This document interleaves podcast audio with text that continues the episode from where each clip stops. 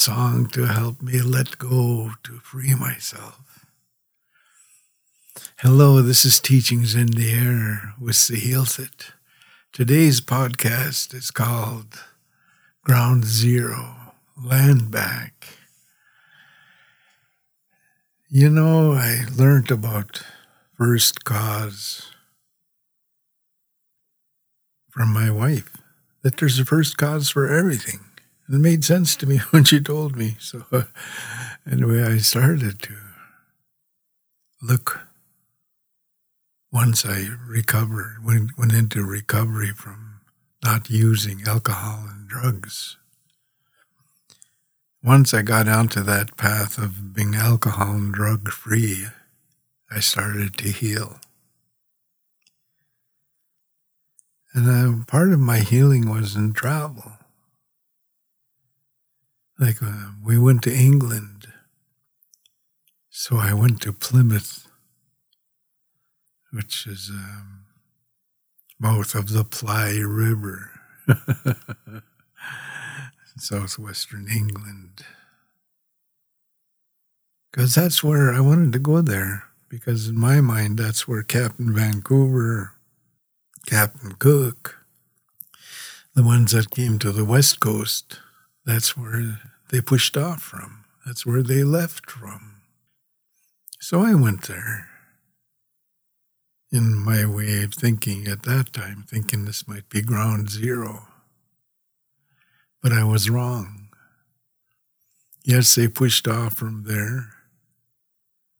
The explorers, the one, the colonizers, left from that port. When I was there, I seen uh, this old heritage house made out of stone,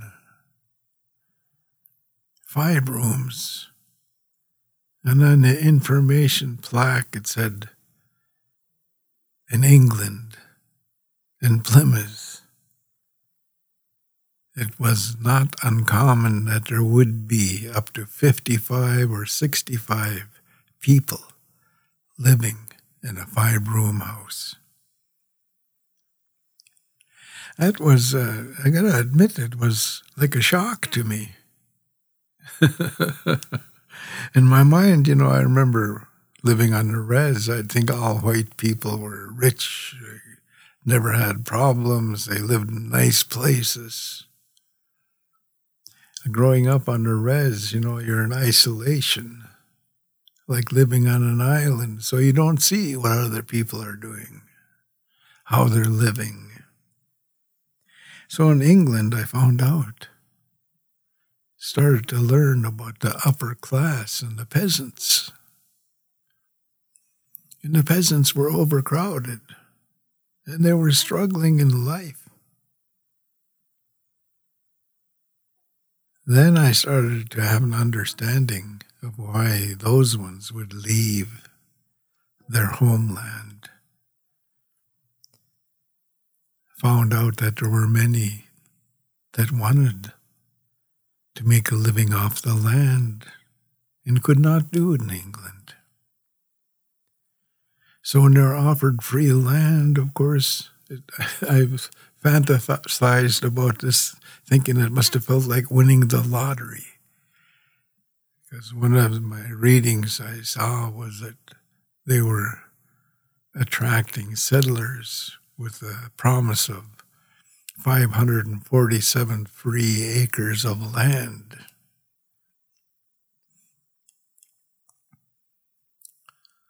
So they came. They immigrated, they migrated to North America. They brought with them gifts or what we thought were amazing things. They brought good and bad. The bad, part of the bad was the smallpox and other sicknesses that my people never had before the smallpox, I was reading that 85% of the St'át'imc people perished from that pandemic called smallpox. They brought alcohol, which has caused a lot of suffering for my people. We never had alcohol in our way of life. They brought their language. As reading an article the other day, and uh, they interviewed an elder about education. And the elder said they took our boys and girls to school and they come back, and one of the things they've learned was how to swear at one another. And I never thought of that before, but that's true. I grew up as a little boy not hearing people swearing at each other.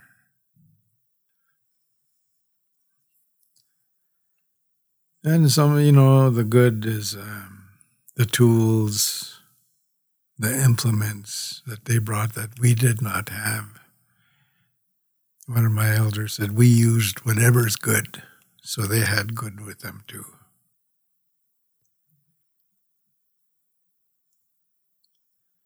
So in my recovery, my eyes opened. Now I could see and feel the beautiful Mother Earth, sacred spaces, healing places. I remember walking in my community on a moonlight winter night, feeling, hearing the crunch of the snow under my feet as I was walking to visit my cousins. And I looked on the mountaintop and I could see the snow covered mountain and the moon. And it's like I could see the snow swirling around the mountaintop. It was so beautiful. When I was in active addictions, I never would have seen or felt that. Oh, you know, on that same winter, my uncle took me to a ceremony by the lake, Sweat Lodge. And I remember it would get so hot.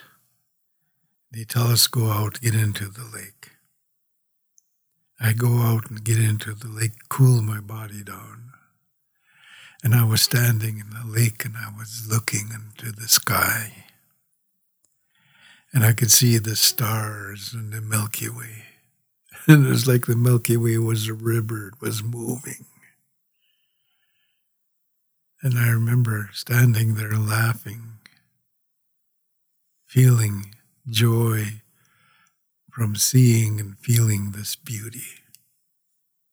And I remember saying to my uncle, Uncle, you mean I've been doing drugs and drinking to feel good and I could have been doing this? And he says, Yes.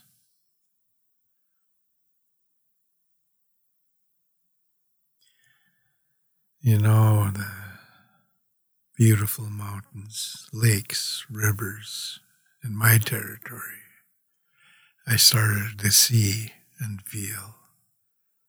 Where we pick berries, where we fish for salmon, where we hunt for deer. All of those places, beautiful places. Then I started to travel away from my community, working.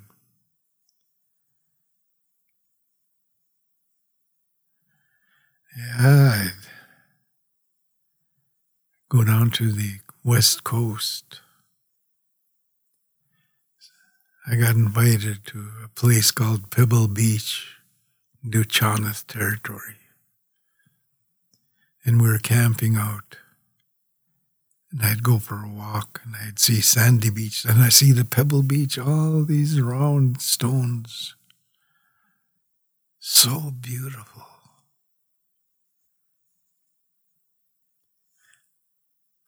So wonderful being with the people. We are all camping where they used to live as Nuu-chah-nulth people.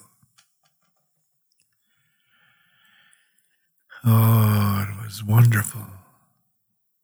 In my mind, I say, this is the way it used to be. I was packing wood for their fire. They had a central fire on the beach. People standing around there, and I pack wood for them And I was packing wood and they said, Hey, come on, we're going to eat. So I went and they had shellfish in the fire. Oh, they're pulling them out and we're eating. So delicious, so good. Such a wonderful place. Pebble Beach. Cedar trees, ocean, sand, and Pebble Beach. You know, I count myself lucky for uh, witnessing this, seeing this, and feeling it. I'd go to different communities and I would see the forests, see the rivers, the ocean, and the blessing from recovery is I could feel it, the beauty. Another West Coast place I went to was Santa Cruz, California. And these two young men asked me if I'd like to go to their sweat lodge. I said yes. They picked me up and we went. It was in a, by a redwood forest. all of these, only what I could say, gigantic, huge, tall redwood trees, giant. and they were telling me as we were sitting by the sweat lodge, you know, all those trees are connected underground through their roots. If one of those trees catches fire, they send water to that tree and it puts the fire out from the inside out. Whoa, togetherness, connectedness, working together. And they said the bark, you look at that bark, it's made so it'll absorb moisture from the fog because they need that water. Was beautiful. I couldn't help but feel so tiny sitting amongst those trees, so small. And they felt, I felt they were welcoming me. You know, the magic of Mother Nature, the healing that's available when we go there. And we're respectful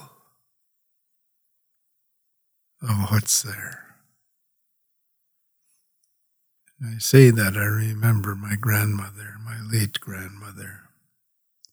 As a boy, I'd be walking with her and pick up a stick and pretend I'm sword fighting and I'm hitting flowers, trying to knock the flower off the stem of the plant.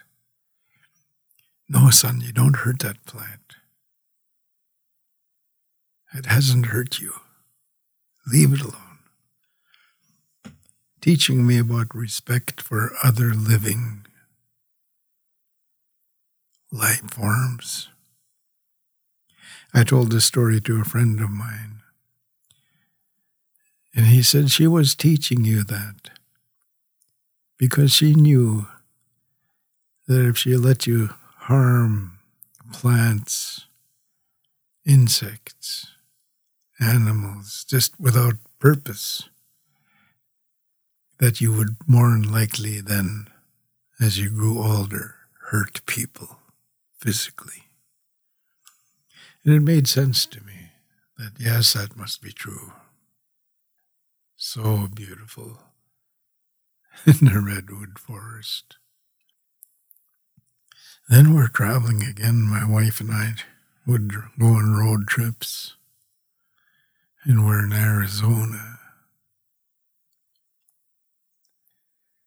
Coming, driving along, and there was Vermilion cliffs, and it was getting into the evening.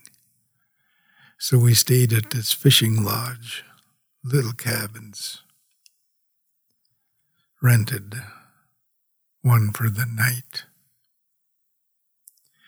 And I was into running then a lot early in the morning as a habit.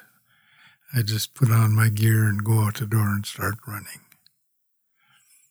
And I was running on the highway. Went out to the highway and there's no traffic. And I start running. And there's mesquite. I think it's called mesquite, these trees, like shrubs, almost like juniper. And I could smell them as I'm running. Then the sun started coming up from the east, and I was running west. And I could see as the sun hit the Vermilion cliffs, this beautiful colors of vermilion, like a red pink color. As the sun started to travel, it lit up more of the cliffs. And I was in awe of the beauty of the Vermilion cliffs. And I was running and I'd watch. And I realized I better head back because the sun's going to be up and it's hot there. So I started running back, distracted by beauty. it is so beautiful. From there, we carried on to the Grand Canyon. Grand is a beautiful word. It doesn't seem to be enough. Just before we got there, we seen mountain sheep with their curly horns up in the mountains looking at us, curious. then we got to the Grand Canyon, could see the river down below so huge, this canyon. Frightening in a way, so far down. I heard about that river. They're concerned about drought. And that's where I'd say land back. You know, I wanted my mind, I want it to be the way it was. That's what land back means to me today now. Same with Pebble Beach or any of the beautiful places I've been to. Land back. Let's bring it back to its original state. I also got to travel to Hawaii and see the. It's just like it's desert and jungle. One side desert, one side jungle. But it seems to be the perfect climate. You know, not too hot, not too cold.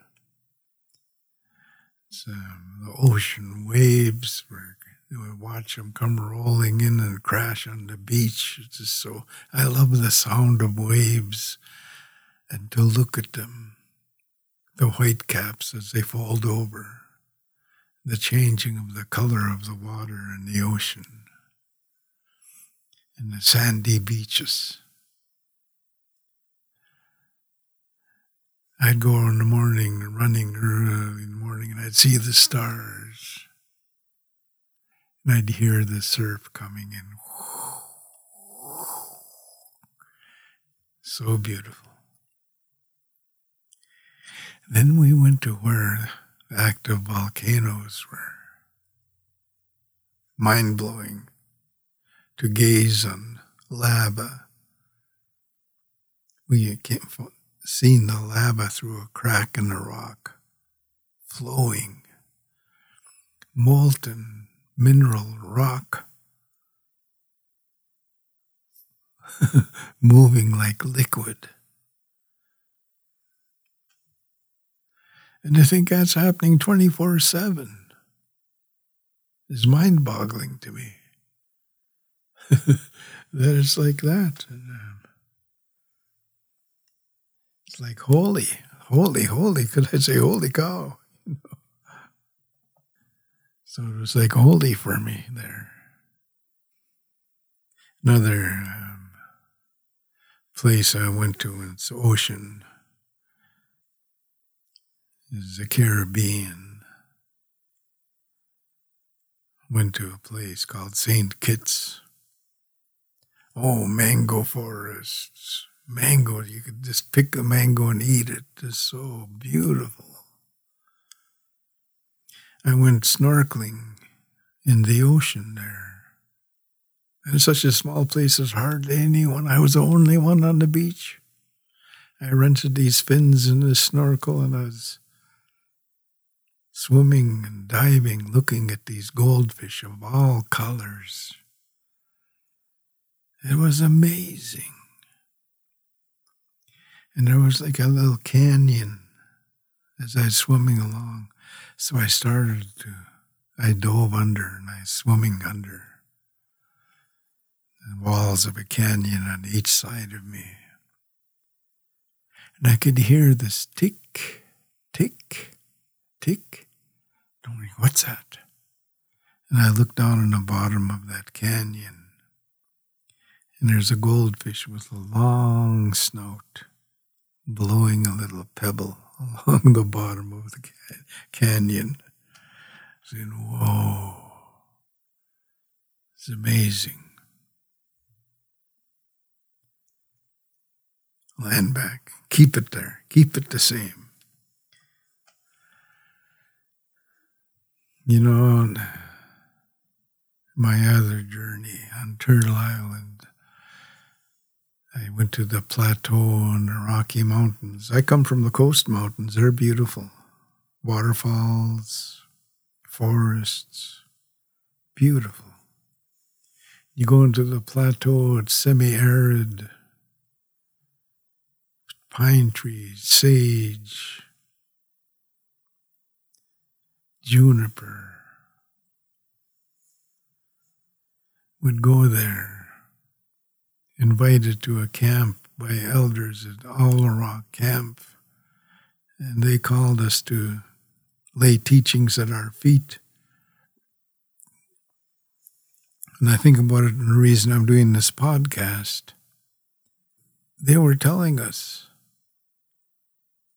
what's going to happen and telling us, teaching us how to live on the land They built a sheishkin, what people call a pit house, because half of the house is underground. So you must learn how to build these again, live off the land, because there's a change coming. And the ones that listen and know how to live off the land are going to make going to survive the change. This was in the 80s. But I remember that camp. It was so quiet there, so beautiful. We'd have sweat ceremonies, and burn medicine, eat good food, listen to stories. So beautiful.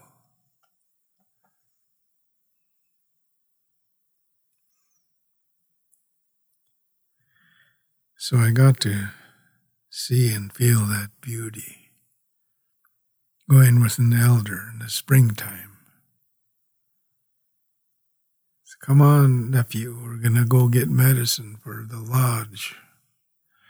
And we go out in the springtime and he's picking plants, tree branches, filling his bag and he's singing. And we go and we put it in a water bucket for the sweat lodge. And we use it and it smells so nice. It's medicine, he says, to help us. So beautiful. Then I go to the foothills in Alberta.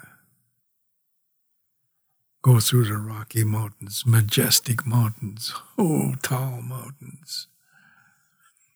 End up in Alberta. Again, it's so beautiful on the land we went to this place I believe it's called Castle Rock. And we built a sweat lodge there. So green, smells so nice. Birds, squirrels, other creatures all around. Just so beautiful. feel so at peace, so grounded. And we're working together.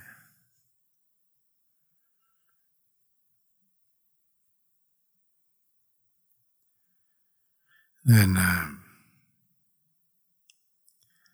I traveled to the East Coast, what they now call Labrador, Newfoundland. I went there first in the winter time.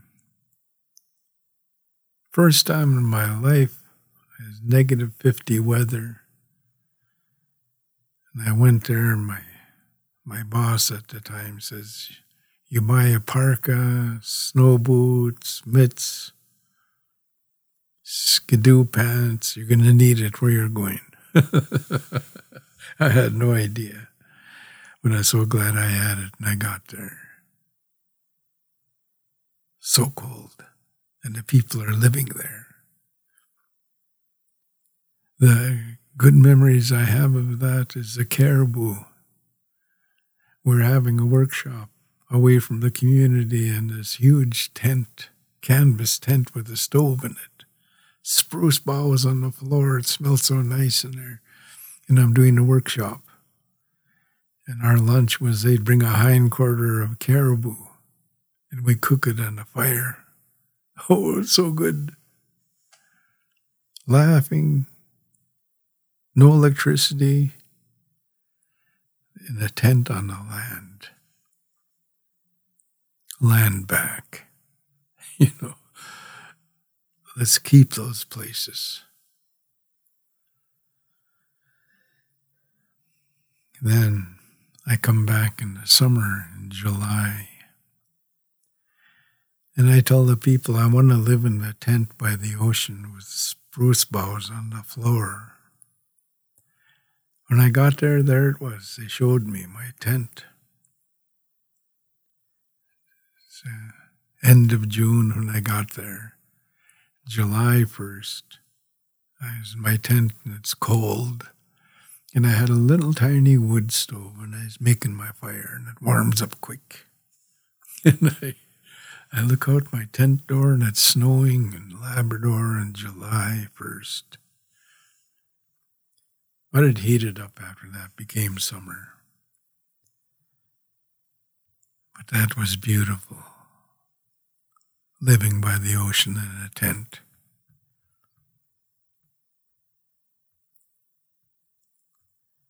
I went out with the men.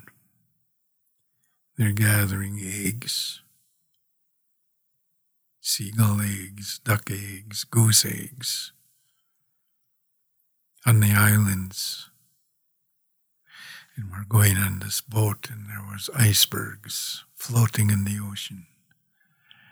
And the color of the water around those icebergs was just so beautiful, indescribably beautiful. It's blue, white, different. I, I couldn't explain it, but it's just so beautiful. Then we'd walk in the islands and gather eggs, and the men were hunting for geese. They didn't get any that day, but we got eggs. That same summer, I got to ceremony, sweat lodge, away from the community. The door faces east and we're having ceremony, and I'm looking out when they open the door. My mind is saying, somewhere over there is England, Europe. Not knowing I'd go there.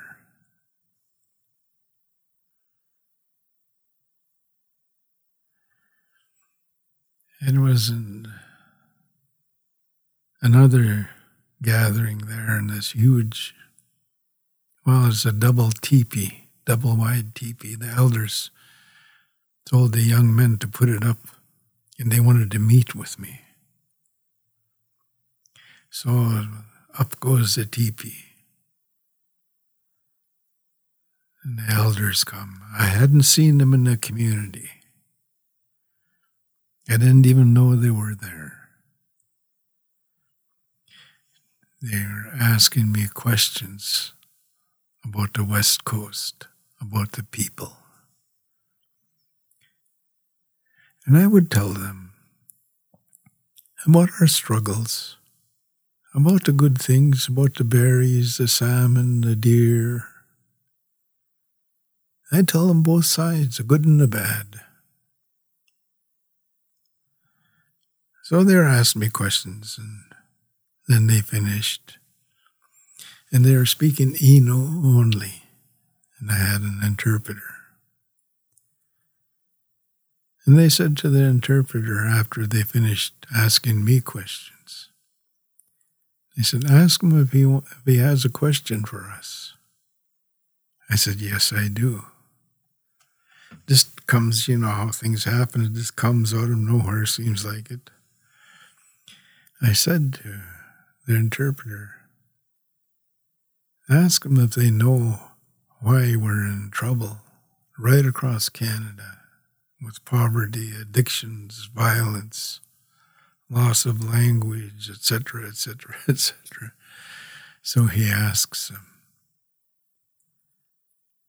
And they're speaking together in their language. Then there's silence, and the interpreter says, They know, Gerry. He says, Oh. And he says, They want to tell you that we're in trouble as people because we're breaking our own laws. And they gave an example of the long bones and the caribou because they followed the caribou all their lives for centuries, lived off the land, and their caribou was one of their main food. He said, uh, elders said that they used to bundle up the long bones, the legs, and hang them in trees to let the caribou know we respect you. We thank you for being our food. And the elder said, You go down to the community here and you see dogs dragging around long bone. We're breaking the law. Once we break one of our laws, we break another and another and another, and that's why we're in trouble. And it made sense to me, because until that time, I was blaming the government and the church for all our problems alcohol and drugs. changed me. That teaching those elders gave me. While I was there, I crashed or burnt out. I was working by myself with the people.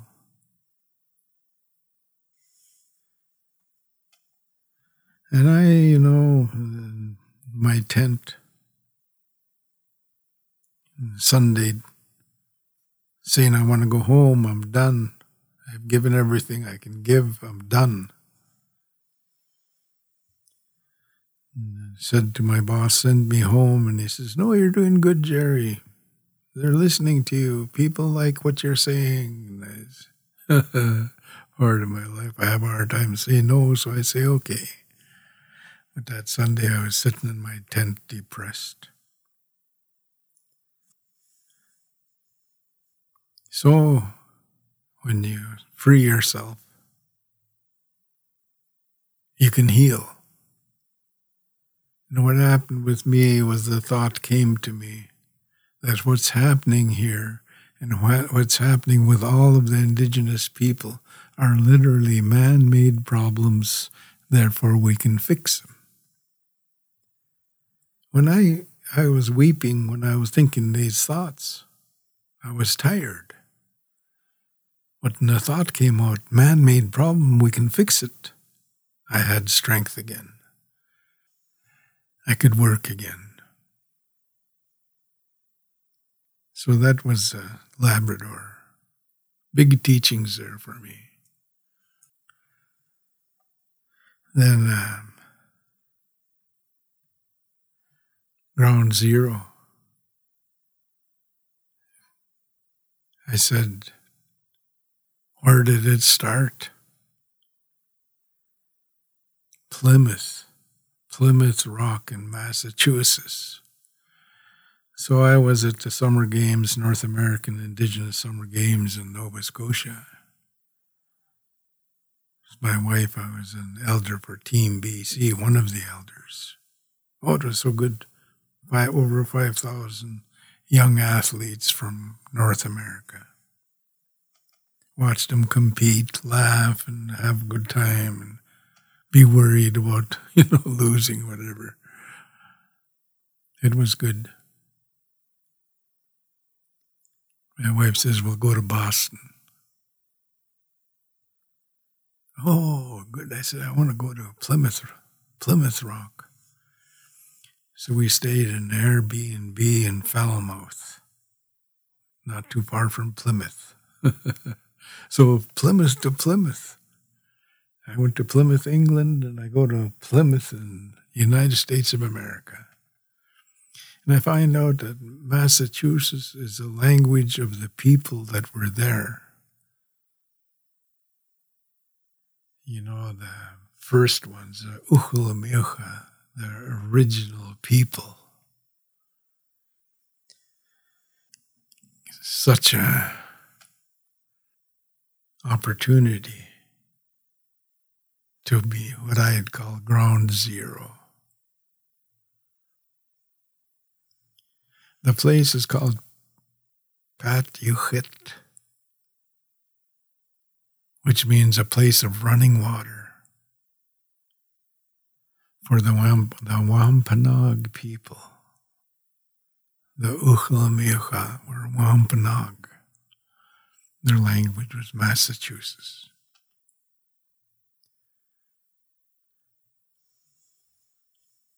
In 1614,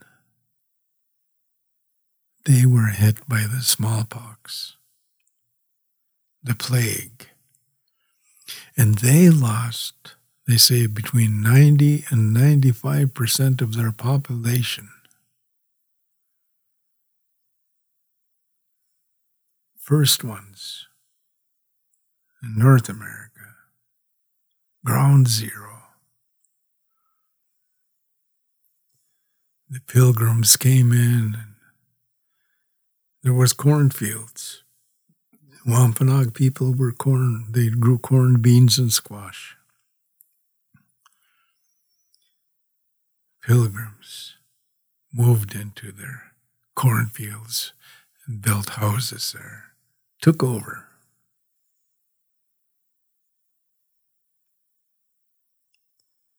Even then, the Wampanoag people before the plague were helping the people from Europe survive the cold and helping them, teaching them what foods to have. That happened right across North America. St'át'imc people helped Simon Fraser.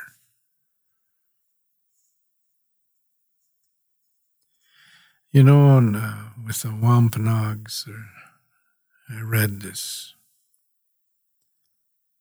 We are this heritage site.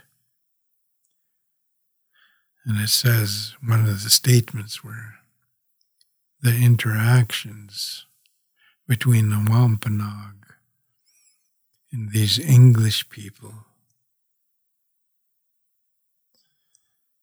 over 70, the first 70 years was cooperative Wampanoags were helping them, teaching them. And also, it became adversarial. They'd fight each other. Wampanoags were protecting themselves and their people until they got hit with the smallpox.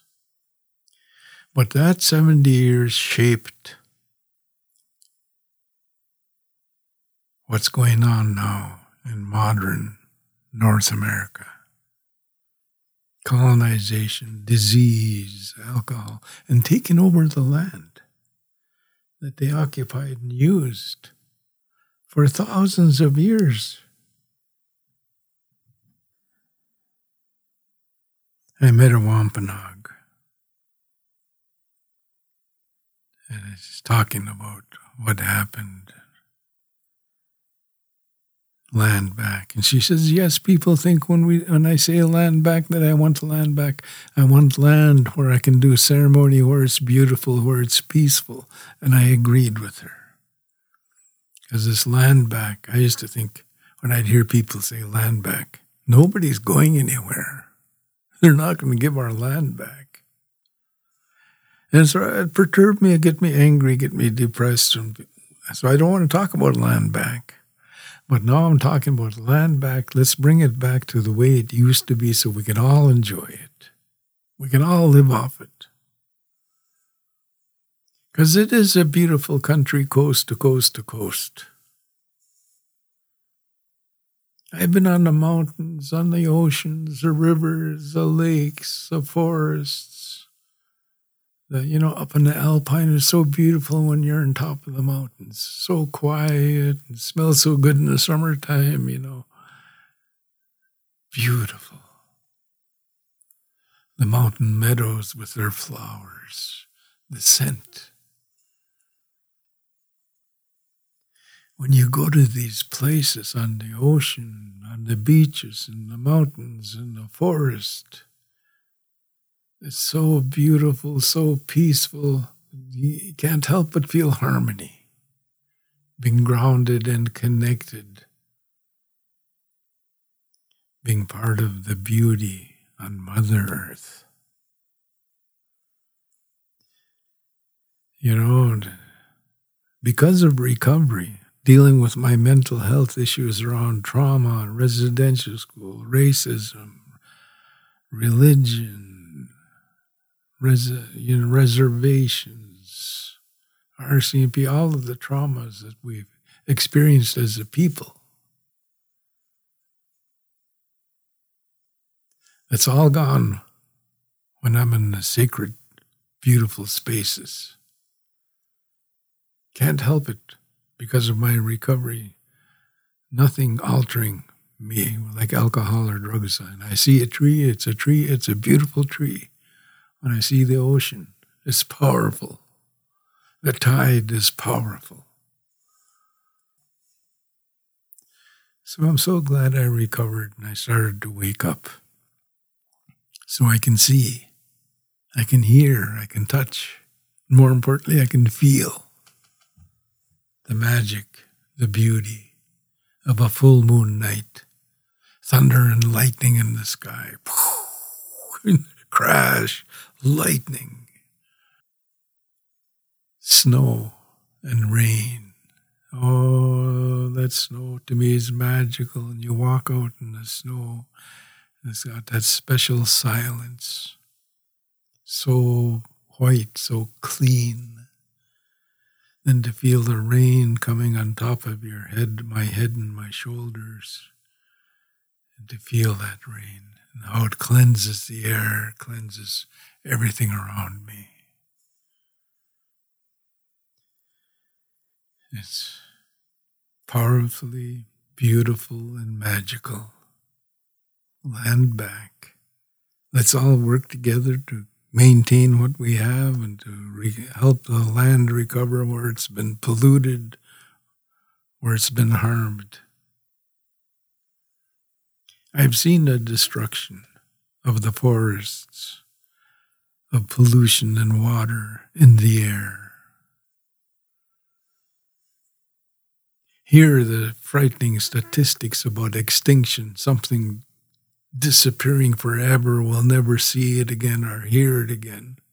It's going to be gone. Yeah, I remember a warning from an elder saying, you know, when the birds fall from the sky and the fish are floating belly up in the water, the change is here. This summer, I've seen pictures of fish floating belly up and I couldn't help but think of the birds and the forest fires flying through the air and smoke overcoming them and them falling to earth. I'd say, is the change here? Is this happening now? And I remember the elders They're not saying it's the end of the world. But we're saying the ones that listen to the old teachings are the ones that are going to make it, and that we must work together. You know, when I think of those poor fish and I hear about water in the ocean in Florida being the same temperature as the water in a hot tub, harmful for the fish. I know it's the same in the rivers in BC. When the water gets too warm, it hurts the fish. And I have often wondered why can this carry on?